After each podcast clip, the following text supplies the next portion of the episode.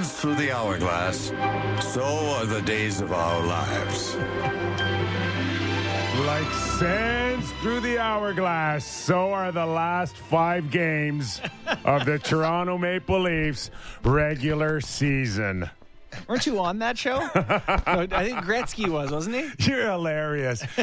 You know, I don't have a very good poker face, so I come in here and I'm like, he's like, what are you cooking up? And I'm like, I don't know. I'm going to try something at the top of the show.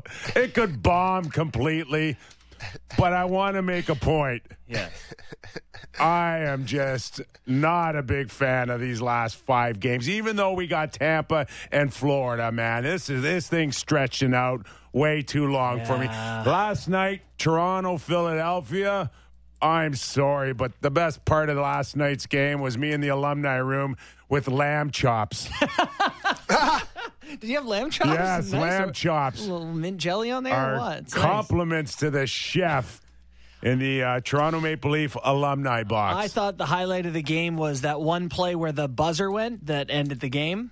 Loved that play. That was a really thrilling moment. All right, Nick Kiprios, Justin Bourne, Derek Brandeo, Jennifer Rolnick, of course, cast of regulars, Sammy on location. Sup, boys. I just Googled Days of Our Lives. Did you know there's 57 seasons? 57. A hell of a run. It started in 1965. No, Wayne Gretzky was on Young and the Restless. And he was a mobster. Sorry, Gretzky. Yeah, I'm telling you. He came across like he was in the mob. Yeah. I know, I watched. Were you on something once? And it was Nikki who was introduced to him. And Nikki, of course, is like, you know. You guys know Nikki. Yeah, Nikki. No, come on. Yeah, of course. And it was, this is Wayne from our Edmonton plant. That was it. That was the line. That's all you needed to know. That's all Wayne, you needed to know. And then he came in like he was like, you know, making big decisions whether you get to live or die. Cool. Yeah. So the latest episode of... Days of Our Lives. This is coming out on April 22nd, 2022, so it's coming up here shortly. A possessed Allie plays mind games with Johnny. Ben and Sierra come up with a name for their berry, and Trip and Chanel bond over their heartache. Paulina kisses Abe. Oh, yeah, boys. Paulina, maybe Wayne's daughter's daughter. She's an actress of some variety, isn't she? I honestly don't know. I don't know. If you were to do a narrative on the Leafs, I mean, would you have like, you know, is it going to be Liljegren or Hall in game one? Like, no. I would just have slow-mos of Willie Nylander flipping back his slick back hair right out of the shower or something. Will Willie go to the video room and take a look one more time of what made him great? Ooh, skating helps. But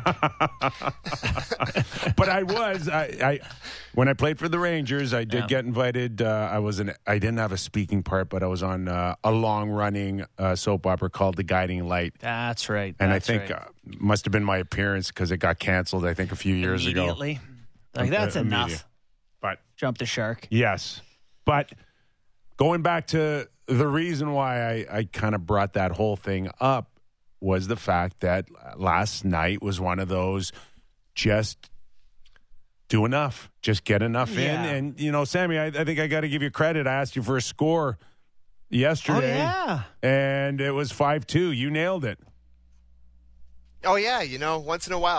I've only predicted the score literally every day for 6 months, and I've been right once. So pretty good stuff by me. Not bad. Not bad. You know what the highlight of the game was for real? I don't know. Do you still have more intros to do, or can I just launch into You go, baby. All right. Most impressive thing last night for the Toronto Maple Leafs was Sheldon Keefe. The guy who played the most for the Leafs at forward was Mitch Marner, who played 17-17 last night. And that's with 4.5 minutes of power play time. John Tavares was 17 minutes and 6 seconds, 4.5 minutes of power play time. No one played. They spread the ice time around. The game was in the bag early, and Keefe played his guys accordingly. I thought that's a great way to get through a hockey game. Not tax anyone too much, you know?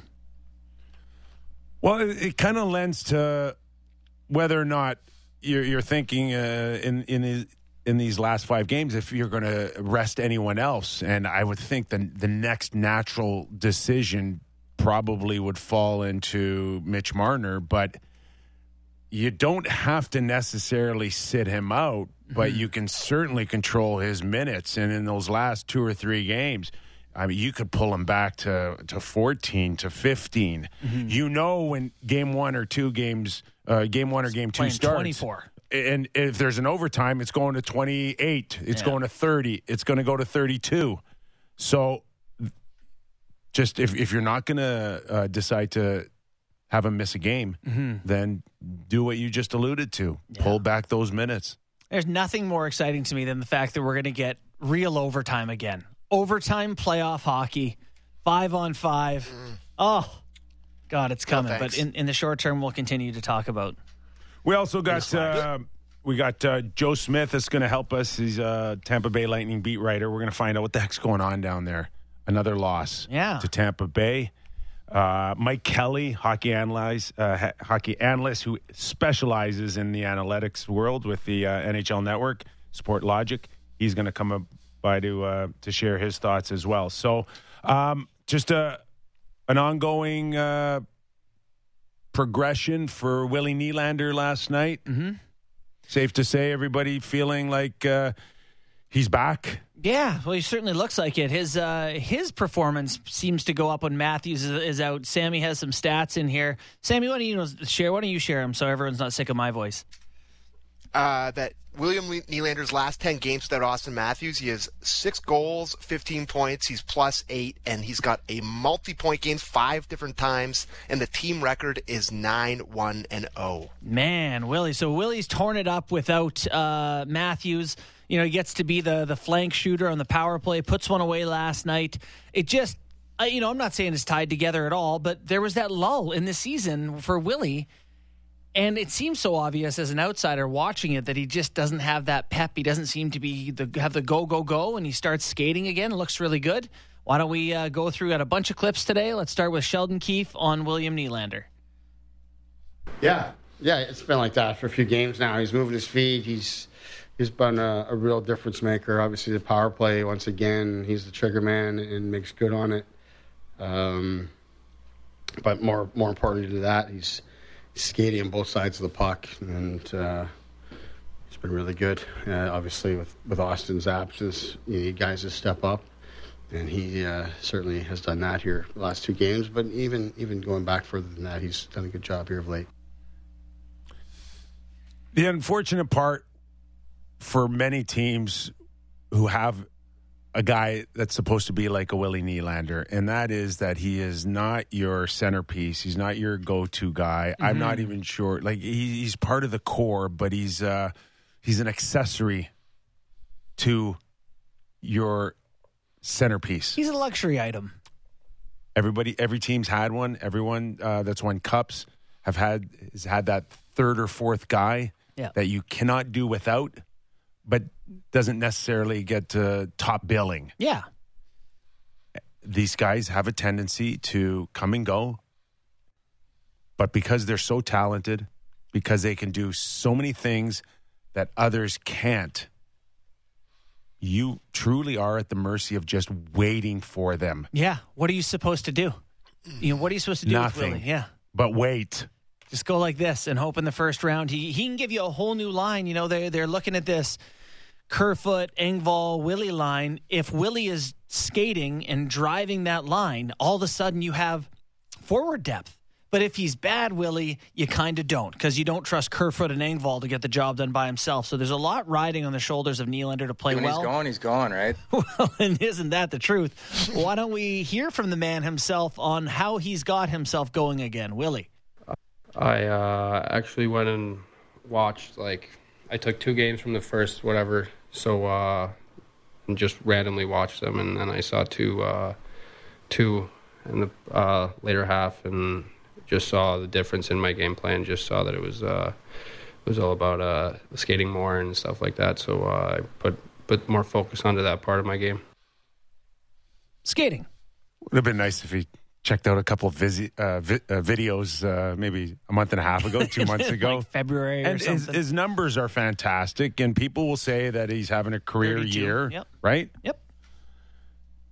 But career high in goals now. It's sometimes a little tricky sometimes because if you can just look at the stat sheets and it's like, hey, this guy's averaging a point a game. But they aren't a point a game. Sometimes they're 4 points in one game. Games, yeah. And then there'll be a stretch of 3 games where he's absolutely invisible. Yep. And that's the part that you have to kind of grin and bear is those pockets of he's unnoticeable. Yeah. And he's had a few of those. There was a stretch here where it was the Matthews and Marner. Is this a team that's kind of resembling a one-line team right now? Because there was a long stretch where Tavares and Nylander weren't getting it done, weren't that noticeable, and certainly didn't put up the numbers that you would have thought on a consistent basis. Yeah. No, it's interesting. It's a really good point. Go ahead, Sammy.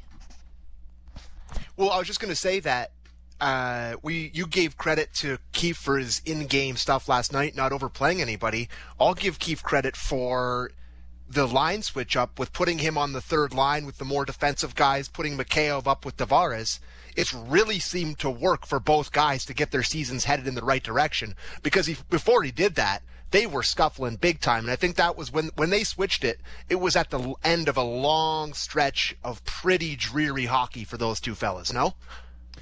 I would agree with that. Yeah, it is weird. It's funny with Nylander because it's tough to frame it in a way that doesn't sound negative. When you're saying, I want more from him, but I want more because he's so good, like he's so talented, and being at a point per game for him seems like the floor for me in his career prime to be a point per game guy. There's still so much there, and so when he plays like he does and is playing right now, it's night and day. It's so different. It's funny. If you go through the Leafs plus minus on the year, Marner and Matthews are plus 20. Obviously, Bunting's up there too. Kerfoot and Engvall plus 20, plus 16 for Mikheyev.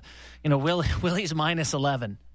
So that speaks to, even though he's a point per game guy, there's been some long stretches of play for him where it hasn't been great. So glad to see he found a way to take a look, find his game. Hopefully it carries on into the postseason. Historically, there's always been guys like this in any era where you are so naturally gifted that it's just a foregone conclusion that every time you step on the ice that this talent will just be there and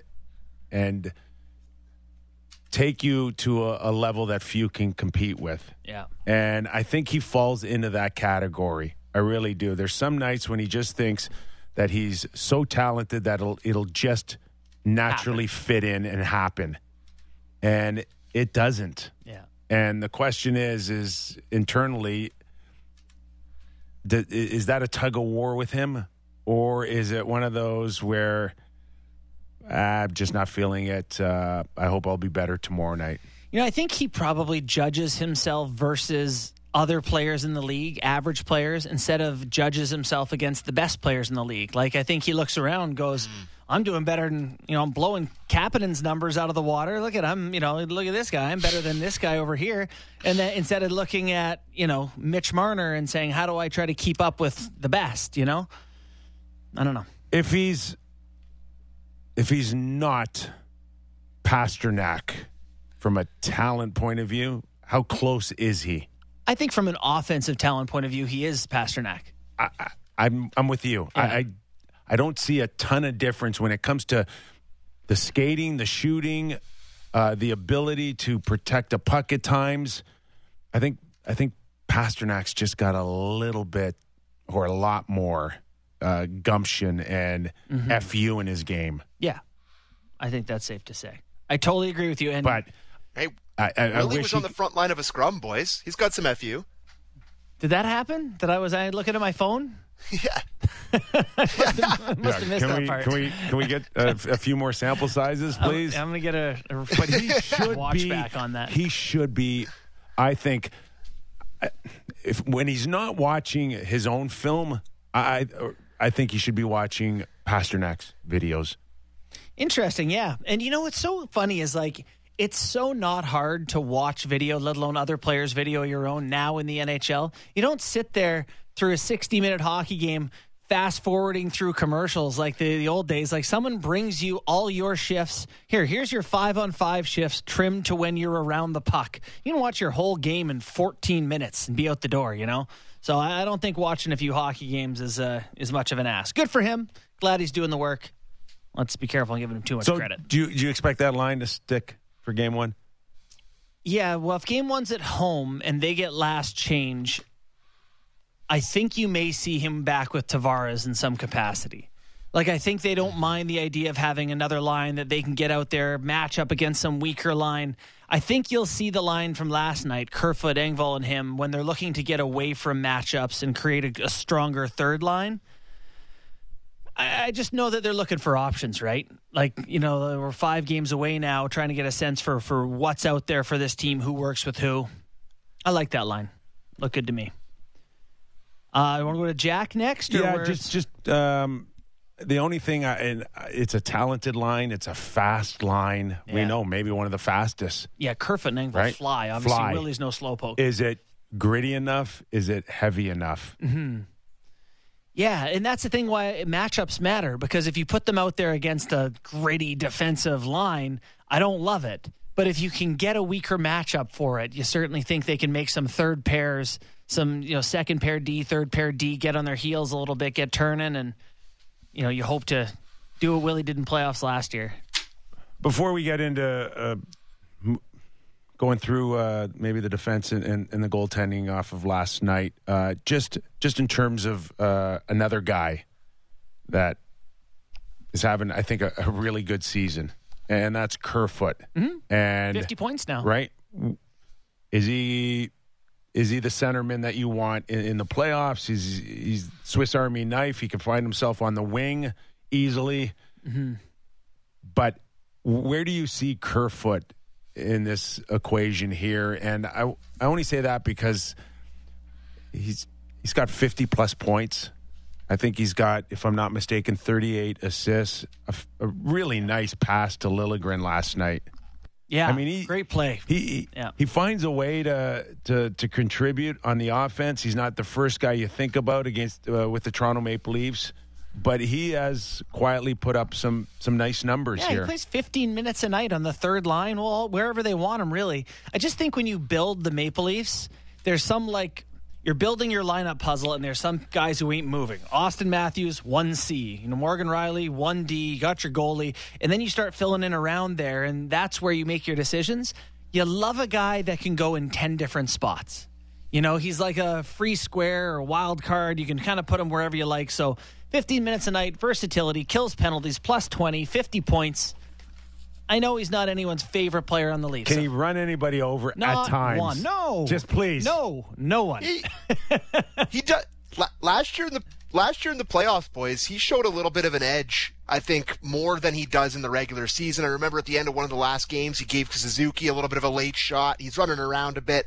I think he is a guy that elevates the greasy side of his game a little bit once the playoffs come. Right? And Kipper, I'm glad you gave him credit, because I think he's a guy that is kind of not necessarily a whipping boy, because I don't think he, you know, is high profile enough to be a whipping boy for Leafs Nation, but he's the kind of a guy that, he's the first name in anyone's mouth when they're looking to get rid of salary or it's going to be a trade. You know, You always hear people say, Kerfoot's the guy that'll go, or you know, maybe they can trade Kerfoot for him. Yeah, but you're going to need that 3.5 if you even want to consider bringing back Mikheyev next year, right? So, I mean, he'll always be that guy that it's only a matter of time before you get rid of him.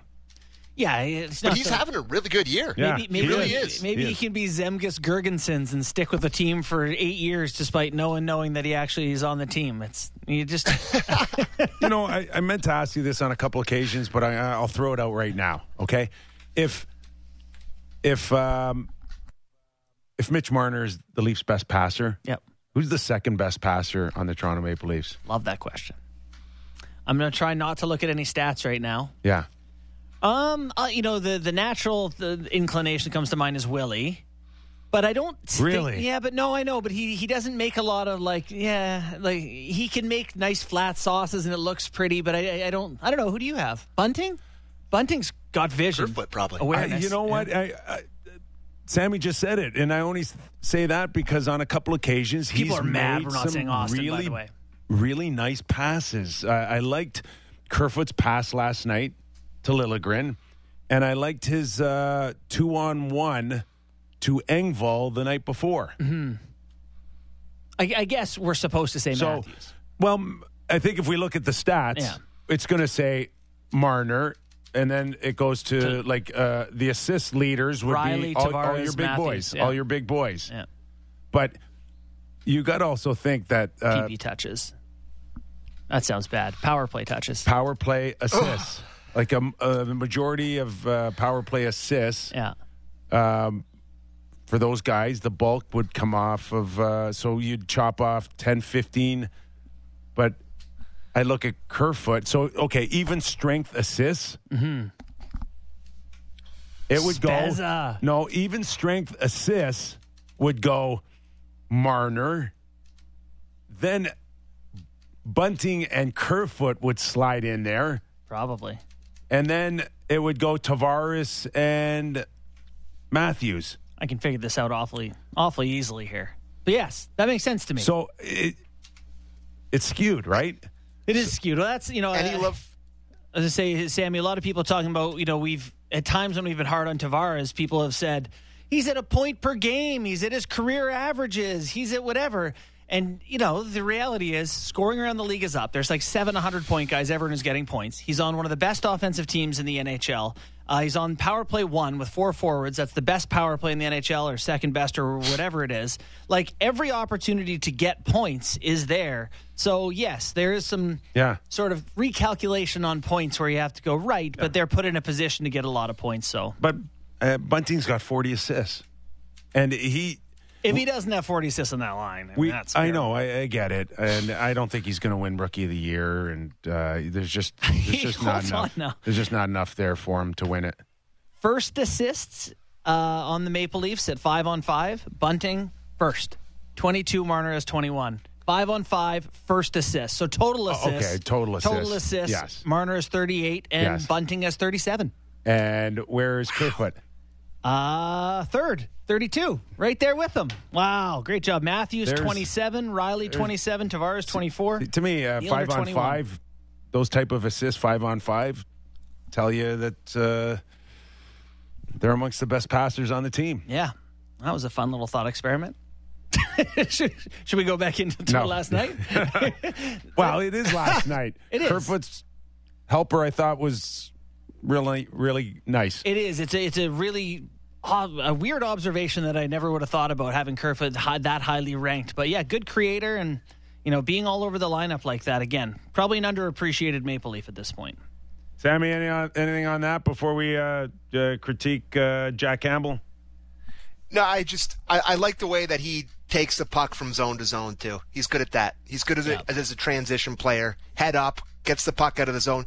I don't love his hands. Bit of a stone hands from time to time. Don't love his one-on-one stuff he does with the goalie because he gets breakaways too.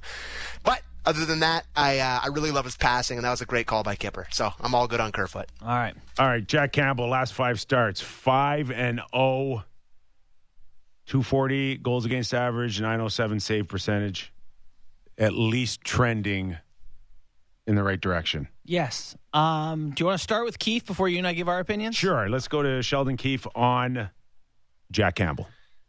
He was locked in. I mean, it's terrible that, you know, we had breakdown there, turnover, forced the issue to give up the second goal, but he was excellent.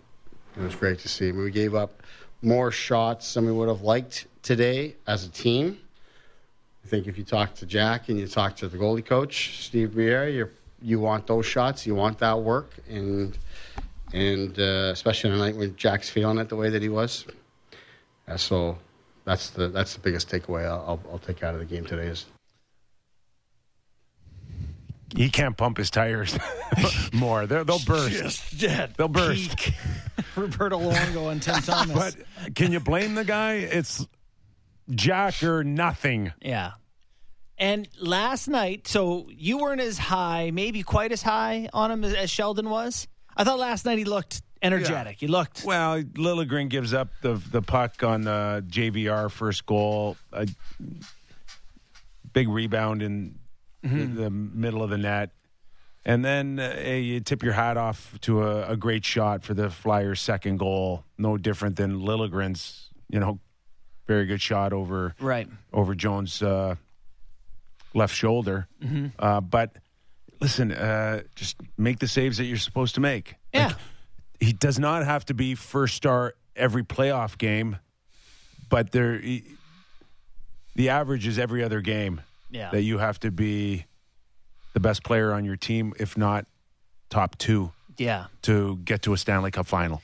I feel like he fell so far confidence-wise that it wasn't going to be a thing where he could go out and make... Who was it? It was probably Mike McKenna on our show who said, forget which goalie it was on our show who said it takes one bad goal to strip you of your confidence, but it takes 100 good saves to get it back. Curtis Joseph. Oh, yeah. That guy. I've heard of him. Yeah. I think he's played, right? Yeah. And that's what I felt from Jack was that to get to 100 saves, you have to make the first one and the 13th one and the 22nd. Like, this is the start of building towards that 100 for me, where I felt better about him last night. He got across post to post on one-timer that's maybe going wide, maybe not. But he gets across, and he's in the right spot to make the save even if the shot is on the net. I just liked his movement more last night. You know what I saw last night from him, too? Is when he makes a save and he's feeling so good about himself, he needs to give someone else credit and tapping his D and going. He's been really consistent with that. Well, has he been even when he's been crummy? Yeah, I think so. I feel like I hadn't noticed it as much lately. So last night, giving a great job to someone who had nothing to do with the play. I was like, that's the Jack that was playing well for this team. So, and are you okay with... him not starting against Tampa Bay tomorrow night? We don't know as far as I haven't heard anything on it. I don't know if anything was said today or last night. I heard it theorized that he would play tomorrow night and then play on Friday or Saturday as well and then Sunday off. Do you think that's too much if he does that? Kind of go every second day here against good teams? Yeah, and I don't know if it's necessary. Mm-hmm. I probably wouldn't play him against Tampa Bay. And give him Florida? I think it's years ago since you weren't allowed to acknowledge that the other network exists, but it was Ferraro on the broadcast last night who said it. He thought he was going whatever, and I thought, it seems like a lot for Campbell right away, but I guess... He's been off for how long? Right? 4 weeks? And actually, this is what happened last time. Remember, he was off for a long time, then he came back, and they gave him 4 games in 6 days, and all of a sudden he was hurt again. You don't want that to happen. So which game would you rather see him? I guess he's got to play one of the back-to-back. So, to have him take off in Tampa Bay and give Shalgren that one. I think that's my choice. I was like this the other... After talking through it with you. And I felt this way 24 hours ago, but then all of a sudden the odds went up that, Sammy, you ready for this? The Boston Bruins will be the Toronto Maple Leaf opponents in the first round and not Tampa Bay. Based on last night's loss to Detroit for Tampa Bay and Boston's win over St. Louis. So we're sitting here doing the show yesterday, and there's a 22% chance Boston is the Leafs' opponent. And today? 42% chance you're getting the Bruins. In fact, if you're the Bruins, if you go to the Bruins and see who their most likely opponents are, it's actually the Leafs because they have a bigger variety of opponents it could be. Their most likely opponent is the Leafs. So Tampa's still barely more likely than Boston, but and now you can't help but feel like, as a Leafs fan, I would say, well, don't let us miss the chance to get Tampa. Tampa's flailing. Boston just beat the Blues. They're rolling. I know you never want to wish to get the Lightning, but I don't know. Sammy, who do you wish? Sammy, they still scare the heebie-jeebies out of you, don't they, the Boston Bruins? Doesn't matter. It honestly doesn't matter, boys. Like... the way the Leafs are playing, the way the season's gone, it just doesn't matter. You just gotta accept who you get and beat them. Like I know the history with the Bruins. I would probably rather play the Lightning just because of all the things I've laid out to you. Mostly the sweaters that the Bruins wear, the building they play in, having to watch the games, the ghosts, the demons. But listen, the Leafs have been the better team all year. If they can't go into that, they have home ice advantage. If they can't beat the Bruins this year with Swayman in net and a back end that's not as good in years past, then what are we even doing here? I just I really don't think it matters. I really, really don't. Well, it could just be Sheldon Keefe's feelings as well, and that he would base it on the depth of the team. Let's listen to Sheldon. It is. I think on forward, it's somewhat similar to where we've been. I mean, I think back to a couple years ago. I mean, when we played in the bubble here, I think we had Pierre Engvall, playing on the fourth line at that time, and with Clifford and Spez, so that in that sense, we're kind of in the same sort of place.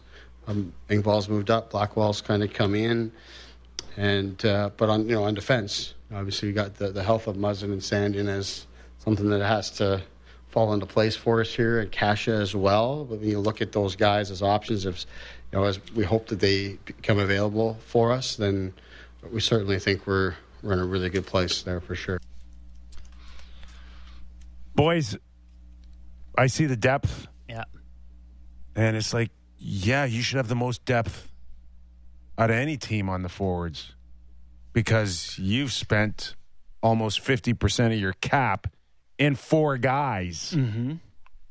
Well, that should make it harder to have depth. I mean, the money that they've spent on their forward group, you would think would give them the depth, but the fact that it's in four guys makes it hard. That it's pretty good, I think, is a credit to them. It is that you were able to take a stone and make it bleed. Yeah. With Bunting and Engvall and Kampf and Kasha when he's healthy. Like that's true depth. They've got depth there. Where I get nervous for the Toronto Maple Leafs is the lack of depth on the blue line. Mm-hmm. Muzzin out, don't know if he's going to come back, and if he does, how good is he going to be? How healthy will he look?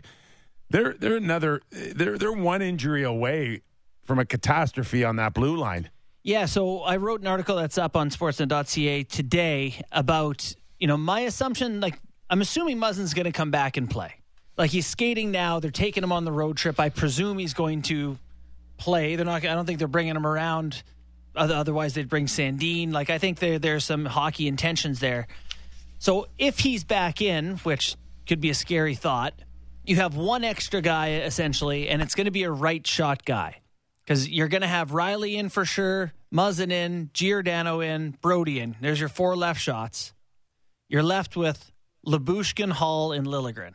And only two of them can play. So to me, Hall's in. He plays 4 more minutes per night than those guys. He's the team's leading penalty kill guy. He's essential to that part of their game. So it's Liljegren or Liljegren in the playoffs. Who do you got? I know... Statistically, it doesn't look great for Lyubushkin. The giveaway up the wall that led to the JVR goal. But then I'm watching the end of the game, and he's taking a healthy run at Zach, and I'm loving every second of it.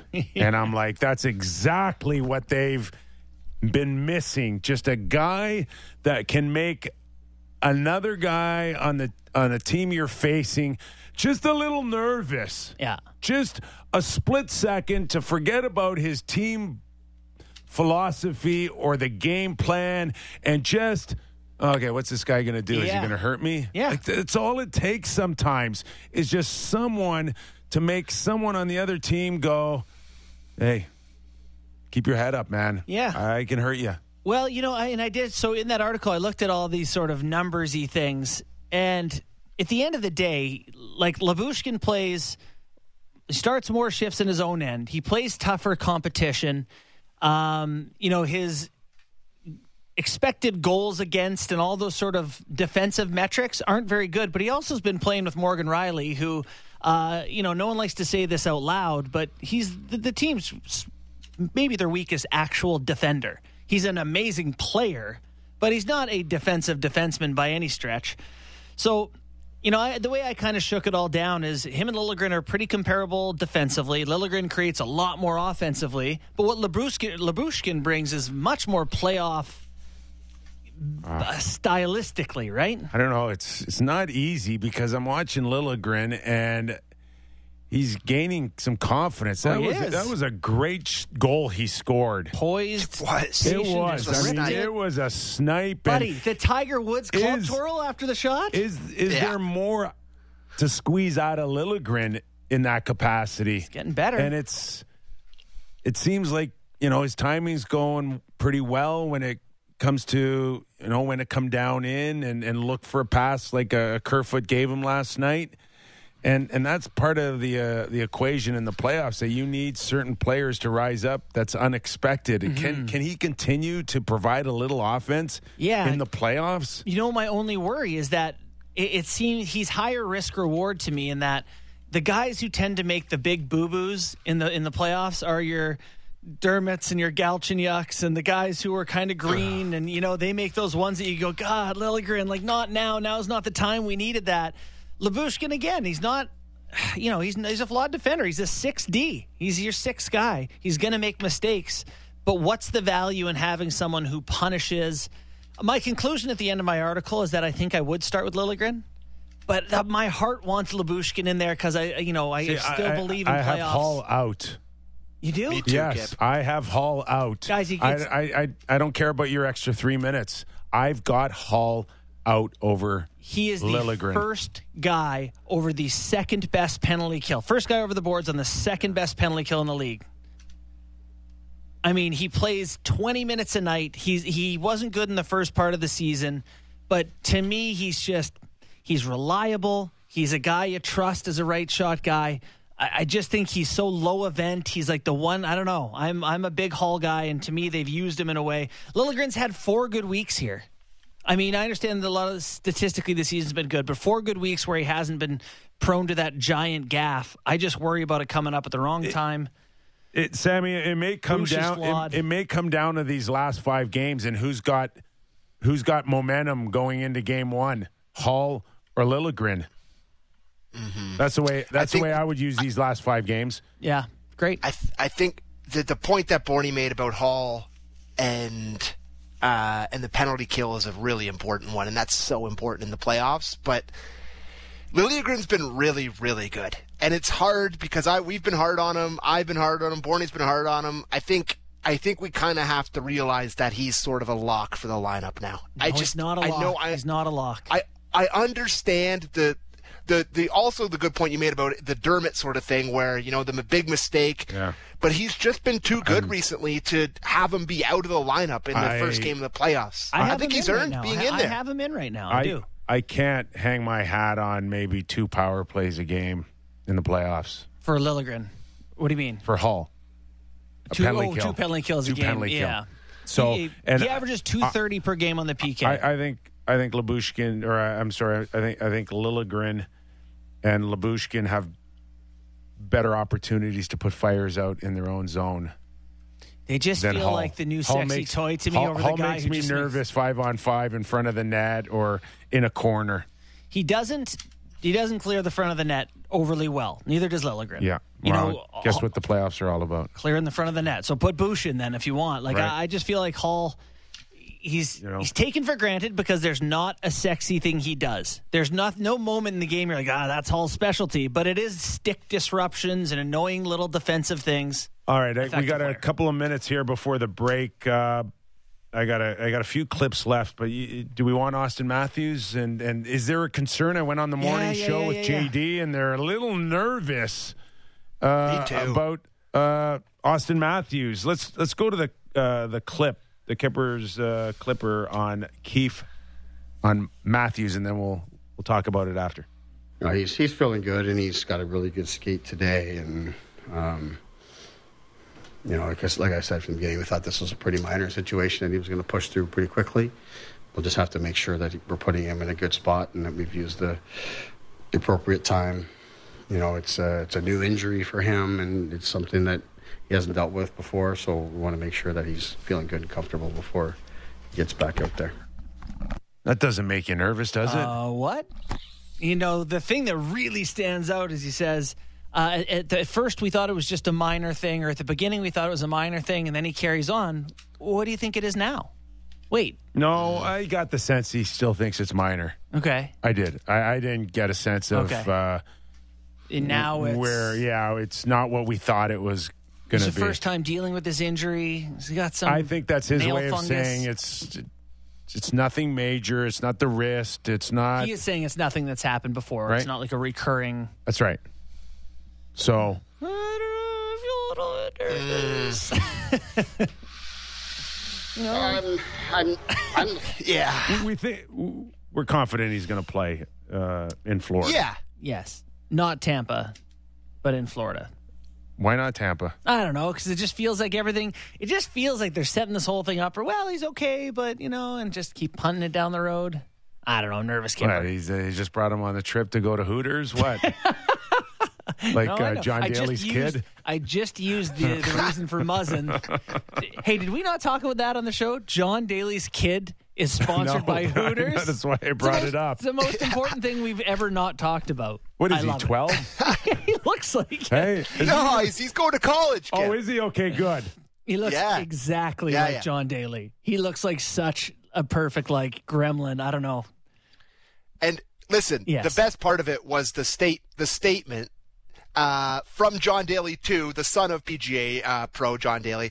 I have seen my father's great relationship with Hooters over the years, and I am proud to continue my family's association with this iconic brand.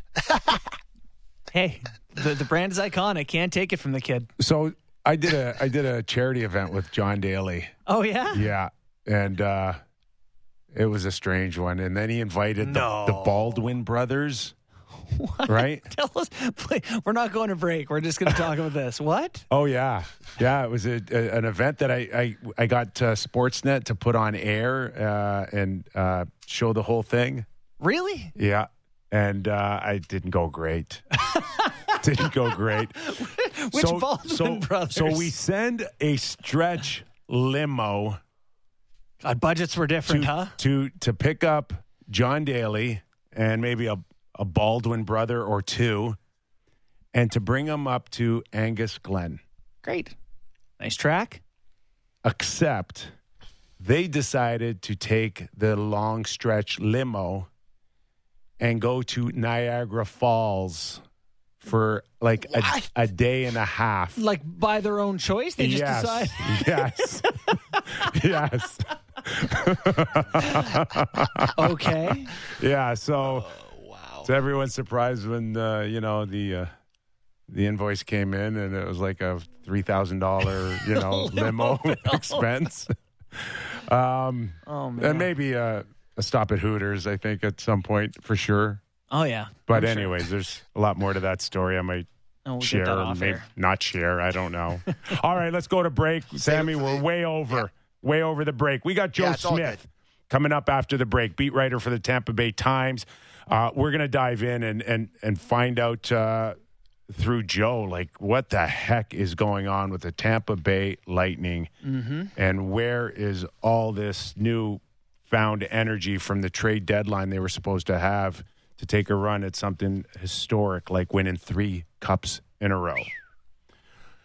We are a real Kipper and Born, and we'll see you after the break. Breaking down the top stories in the NHL every day. The Jeff Merrick Show. Subscribe and download the show on Apple, Spotify, or wherever you get your podcasts.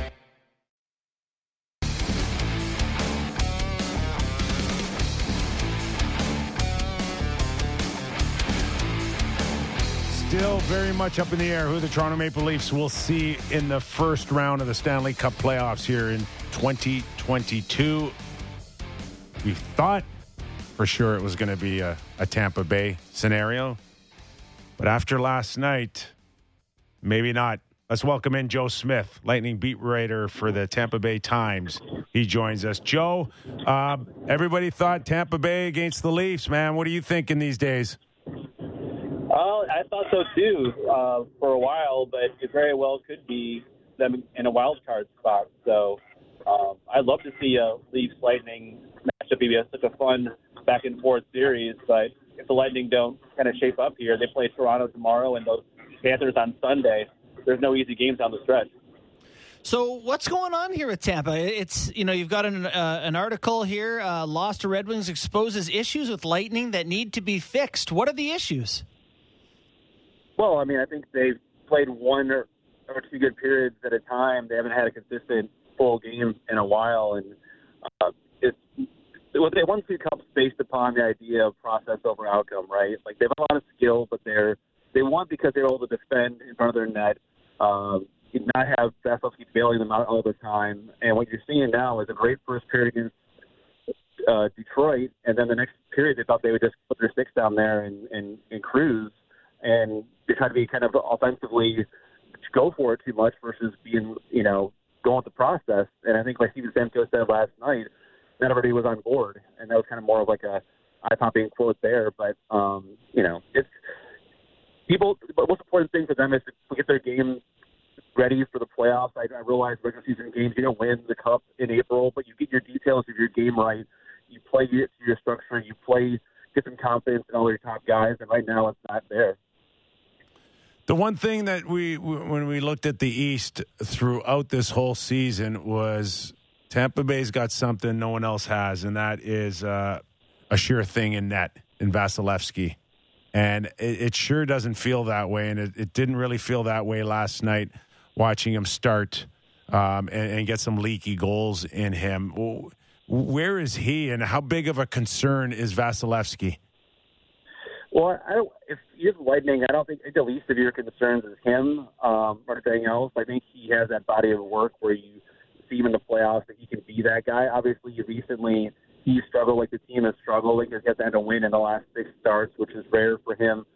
A goal, I think the third one last night was uncharacteristic going through the 5-hole there. But either giving up odd-man rushes and breakaways, and it's going to weigh on a goaltender. So if I were to list my number of worries for the Lightning, I don't think Vladimir Vasilevsky is there. But you're right. His play hasn't been up to his sparkly high standards as of late. But I think he should be a big equalizer in the playoff series against the Leafs or any other team in the East because of how good he can be. I think he's the best goalie in the world when he's on top of his game. At the deadline, the big move, and not quite at the deadline, was the Brandon Hagel trade. You know, giving up multiple firsts. It's a gigantic transaction. How has that panned out for the Leafs? Or sorry, for the Lightning. Yeah, Hagel and Paul both came in. Mm-hmm. Paul has been terrific. Playing on the top line of the night with Kucherov and Point, producing more. Hagel's been a little slower offensively. I think it was more of a shock to him to get traded. A young kid, the first time getting moved in his career and going from playing 17, 18 minutes in Chicago with Cade and Taves, and now he's kind of sliding into more of a third-line role. And I think your game's coming. It's getting better. He's getting more consistent with it, you know, playing with Palat and Stamkos. And, you know, there's a lot there for not just this year, but the next couple of years under contract, which is why they acquired him for that price. But I think the best of him you're going to see in the playoff time. Throughout all of this is Steven Stamkos quietly having a fantastic year. You know, when the Tampa Bay Lightning first started with their salary cap issues, there was almost a thought that they would try to think about moving him, asking him to move his no move. I mean, that's long gone. Tell us about his year so far. Oh, he's outstanding. I mean, I think he came into the year really healthy for the first time in several years, having been able to work out with Gary Roberts and a full, instead of rehabbing, working out and strengthening his knees, legs, everything else. And you saw him come in so motivated to meet the Canadian Olympic team, which I think he would have if they had NHL players go to the Olympics. And he's just really been kind of a driving force in play when they lost Point and Kucherov for a set period of time.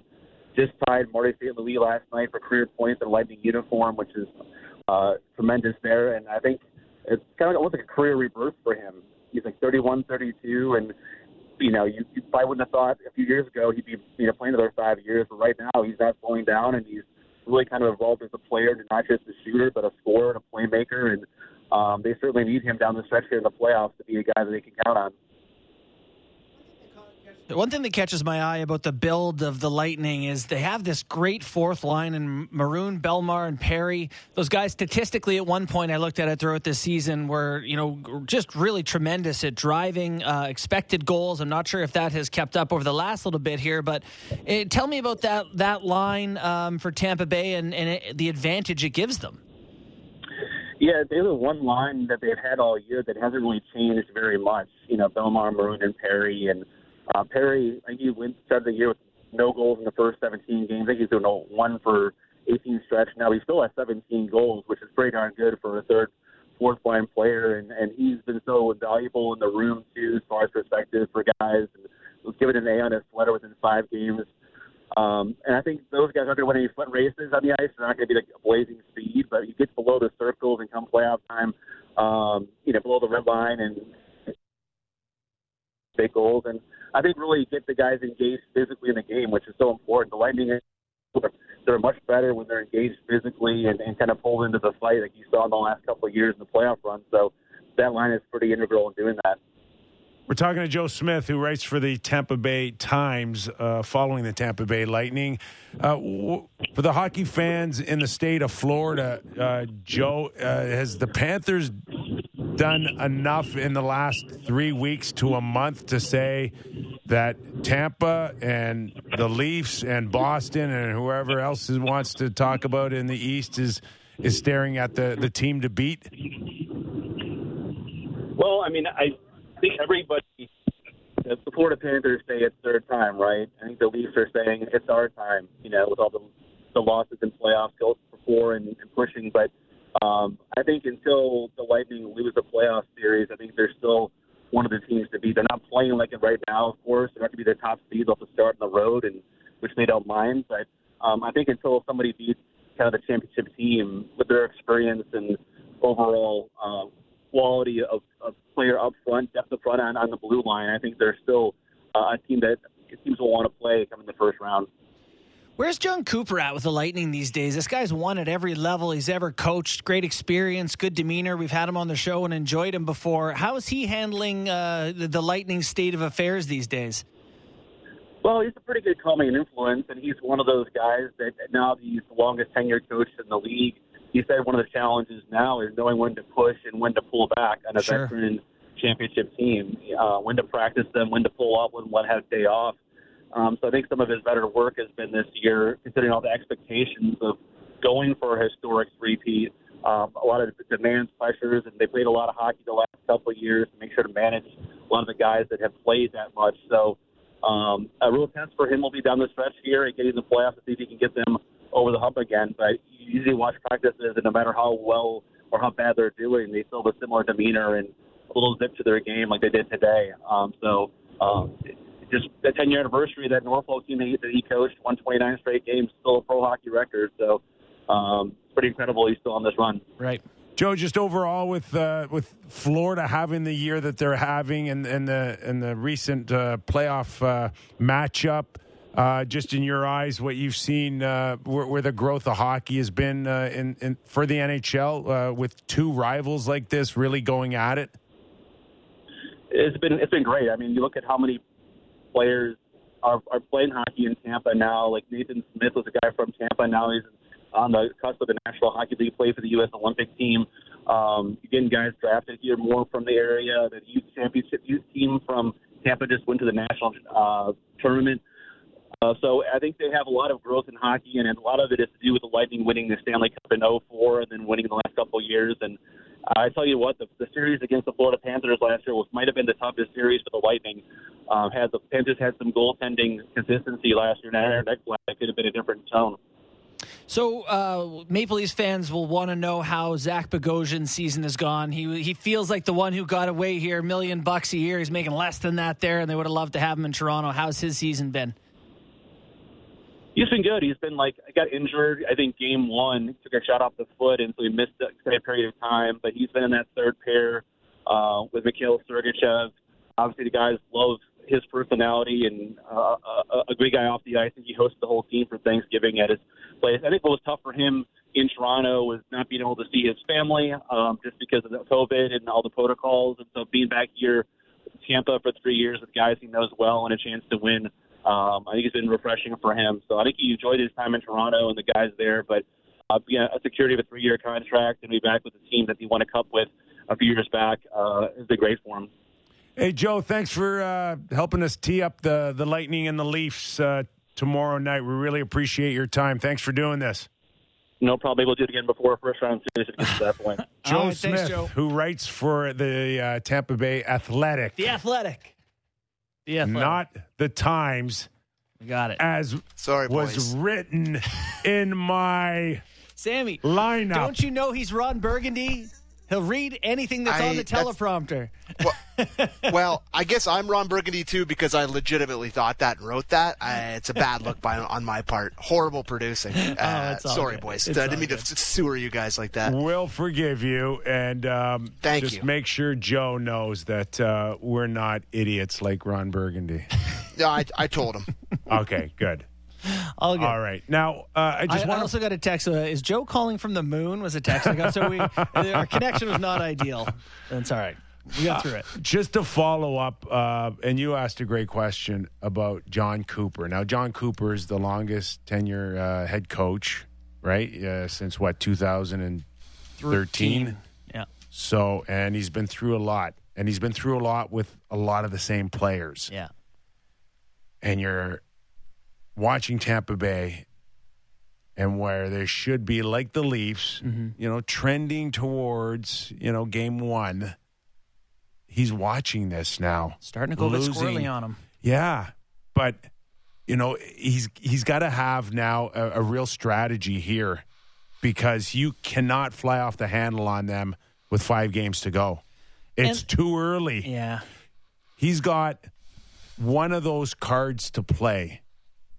If he hits them hard right now, either internally or he challenges them in the media, then it's hard for him to go back to that 2 weeks later, 3 weeks later, if he has to save a series. The thing is, you can't really do the coach motivation thing in playoffs, because the coach motivation thing is usually about effort, right? It's about like, hey, pay attention. Mm-hmm. Sharper focus, bigger effort. Like in postseason, everyone's trying, right?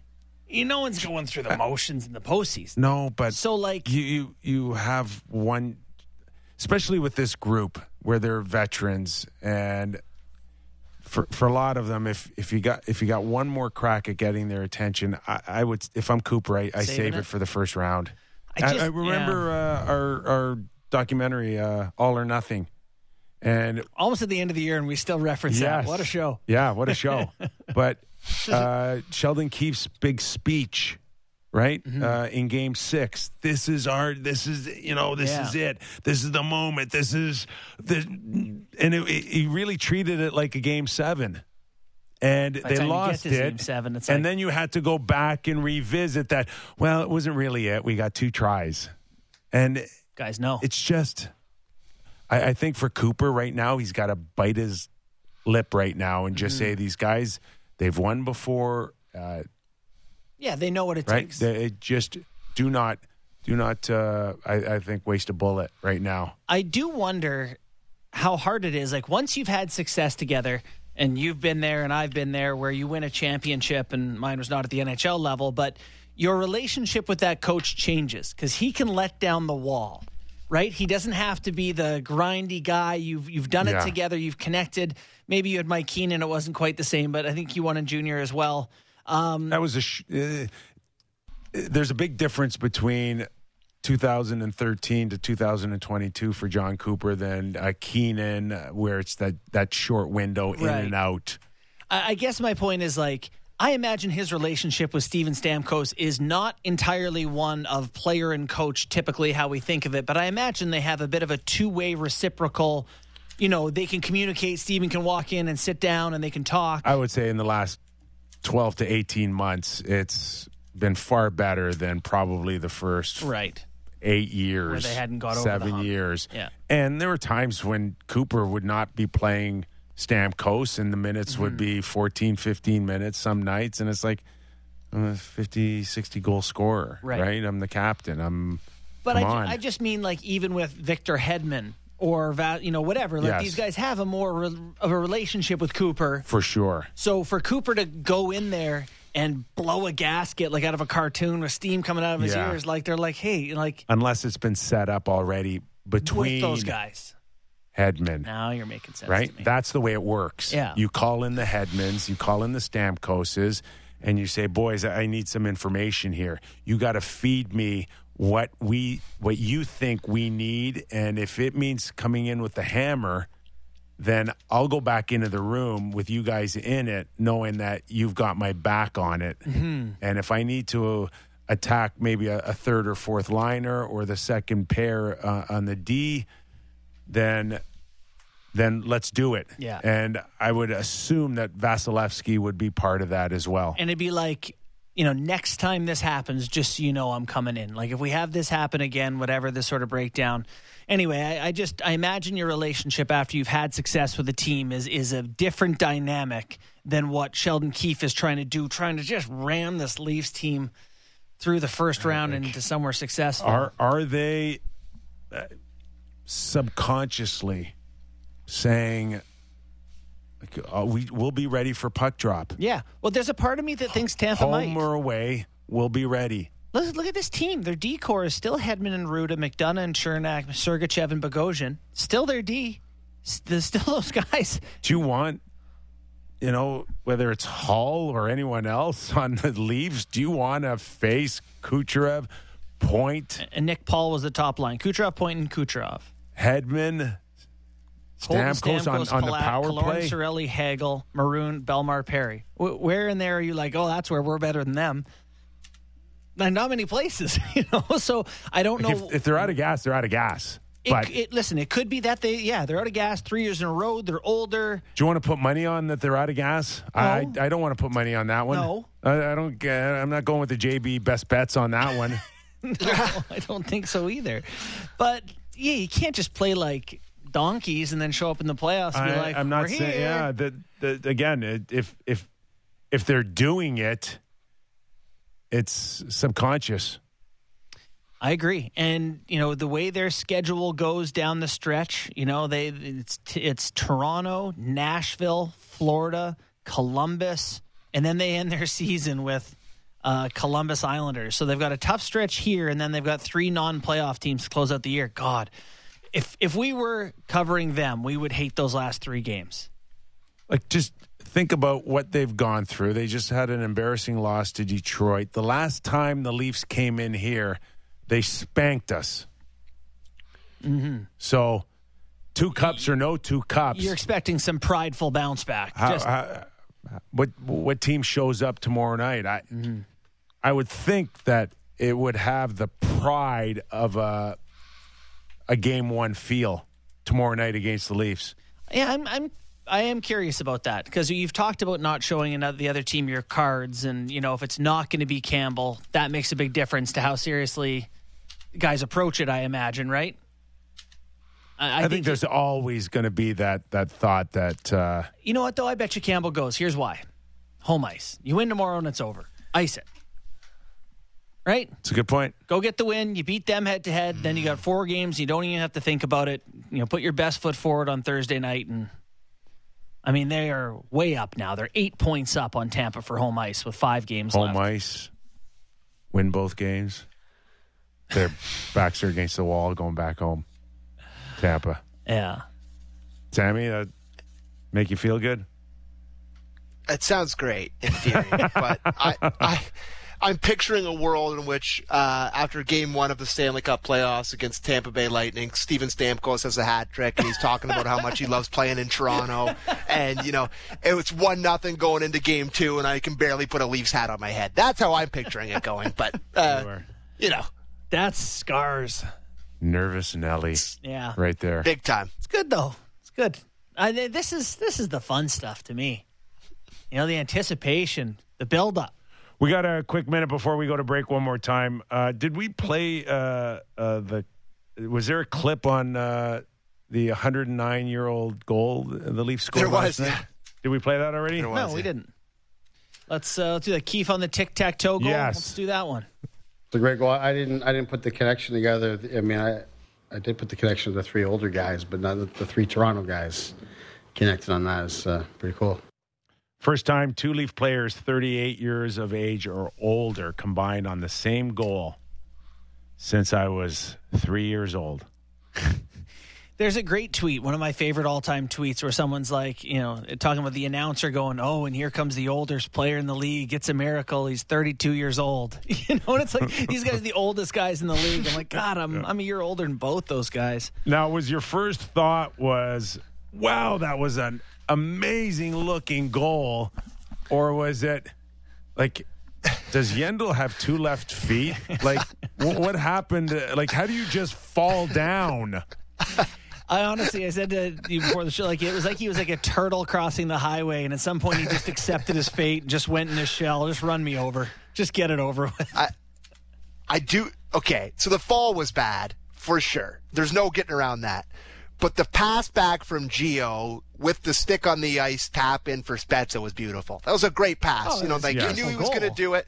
But it was a beautiful, beautiful pass back from Giordano, some touch. I love that the three old Toronto guys that have come home to try and win Lord Stanley's mug for the Leafs are connecting on a goal. Which, just love it, boys. Again, shows you how kind of crazy this season's been, because that is the furthest thing you'll ever see a fourth line kind of look like scoring a goal in the Stanley Cup playoffs. 100%. Typically in the Stanley Cup playoffs, defensemen just don't fall for any particular reason. It's going to be one off Clifford's chest or something while he's sitting on top of the goalie if the fourth line gets one.